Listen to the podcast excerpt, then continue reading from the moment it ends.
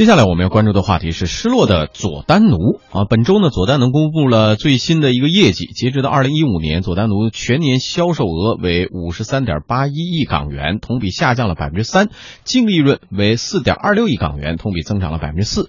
然而，令人感到吃惊的是，净利润的贡献很重要的一部分是来自于。关闭门店，佐丹奴在去年调整了经营策略，退出亏损的门市，门市数量减少了八十一家，这让佐丹奴盈利增加了五千七百万港币。一位业内分析师告诉记者说，佐丹奴的业绩呢，近一段时间以来一直是持续低迷的状态。佐丹奴在内地的市场呢，这个销售啊也是相当的不尽人意。因为呢，在过去一段时间，连续三个季度，他们的中国区业务呢，可以说急转直下。不论说是这个品牌销售的总额，还是同店销售额呢，都是相当明显的下跌。佐丹奴二零一五年的财报不佳，早已在市场预料之中了。去年的十一月份，佐丹奴发布三季报显示，销售额同比下跌百分之三点四，其中中国内地的销售额同比大跌百分之十二。嗯，然而大规模关店之后，佐丹奴在内地的销售额仍然呈现下跌的态势。佐丹奴也坦言，未来的市场仍然充满挑战。对此，分析师认为，佐丹奴并没有想好如何来扭转困局。公司给出来的这个解释呢，其实我觉得也不是太成立。他们认为呢，内地在推出了楼市降温措施以后呢，经济逐步放缓，出口行业也是随之转弱，而消费者的信心呢，也是带来一定影响，所以影响了他们的销售额。但是呢，相关的未来一段时间，究竟他们是能够通过怎样的一些促销活动，是不是能够使他们的这个增长呢，也是有一定的回复呢？我们也是需要留意。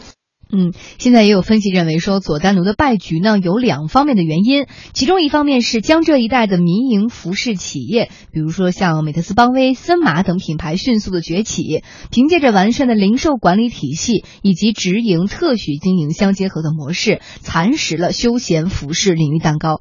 而另一方面，像 Zara、H&M、优衣库等这些快时尚品牌的加速扩张，来布局二三线城市。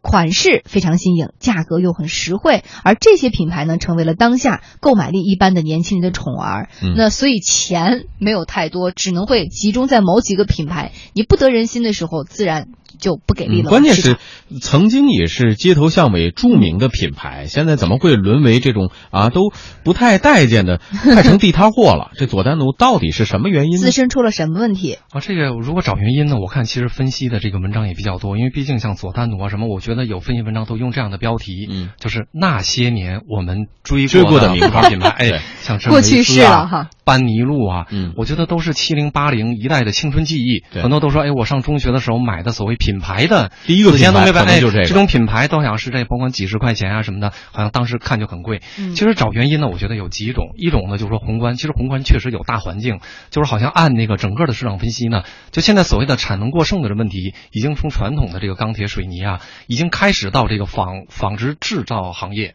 就这制造行业现在呢库存压力也很大，这是第一，就整个它的需求下滑。也是在下滑，另外呢，就是从这个，就是说像这个佐佐丹奴呢，一直咱们前面也说，跟几个来做对比，一个是像美特斯邦威，像森马，嗯，确实美特斯邦威和森马呢，比它崛起的晚。然后呢，在这个用户群的替代上，比它更偏后，好像目前的这个品牌认知比它更优秀。但事实上呢，整个的销售数据看呢，美特斯邦威和森马也在下滑。对，没错。然后呢，又开始比是跟 Zara、跟优衣库比，这个确实可以比。虽然在一些这个对佐丹奴的这个品牌认知很深，说这个没有可比性，因为佐丹奴原来更多是中学生的这个服装是什么的服装，而这个像那个 Zara 什么的，相对要偏叫相对青年的女性，不是学生这个。但事实上确实有可比，可比在哪儿？就是佐丹奴和曾维斯这种品牌呢，是原来所谓休闲类服装，对吧？Zara 这种呢叫快时尚，它有一个特别大的一个特点，就是原来这种像佐丹奴什么呢，还是遵循惯例，服装产业有个惯例，就是一季一款。嗯，就是我今年潮流是什么，我就推出这一季。但事实上呢，像这个 Zara 什么这种快时尚呢，已经变成叫它的橱窗。我如果要是大家是那个品牌的，一周几款，一周两两次做更新。对，他们做的一般叫叫什么低准狠，就它叫呃低价，嗯，多款少量，嗯，它完全没有这个叫清库存的压力。就同样的东西，你一看到你在 Zara 你看到之后，你要不买。可能过过两天就没了。对啊，而且呢，它因为是国际品牌，什么瑞典啊，什么都规范，它的这个叫销售呢是全世界来分摊，在它内部的这个销售系统很强大的情况下，这种叫配货啊什么的，是整个全球范围内来消化它这产品。而原来像真维斯也好啊，像佐丹奴，更多的是国内香港。对吧？关键就是内地、香港、台湾这种市场，它这个清库存的压力一直很大，而且呢，它原来的这个服装生产呢，一直相对量要大，它总处于一个叫清库存的这个状态。嗯，那这就意味着你的这个时尚永远落后于这个叫快成狠的这种叫快时尚品牌。所以综合这些放到一起，我觉得呢，它的这个没落呢，应该还是这个有一定的这种客观的这个必然性的。哎，我们继续来说，这个佐丹奴曾经也向这样的困境做出过反抗啊。面对这种内外夹击的局面，佐丹奴改走了廉价路线，甚至还推出了定价在二十九到九十九元的子品牌。然而，低价势必对盈利造成一定的挤压。令人惋惜的是呢，在采用低价策略的同时，佐丹奴却没有积极发展电商渠道。随着网购的兴起，低价的特点也变得毫无竞争力了。那么，茵曼、韩都衣舍等一系列品牌依靠互联网电商崛起，给佐丹奴的犹豫不决好好的上了一课。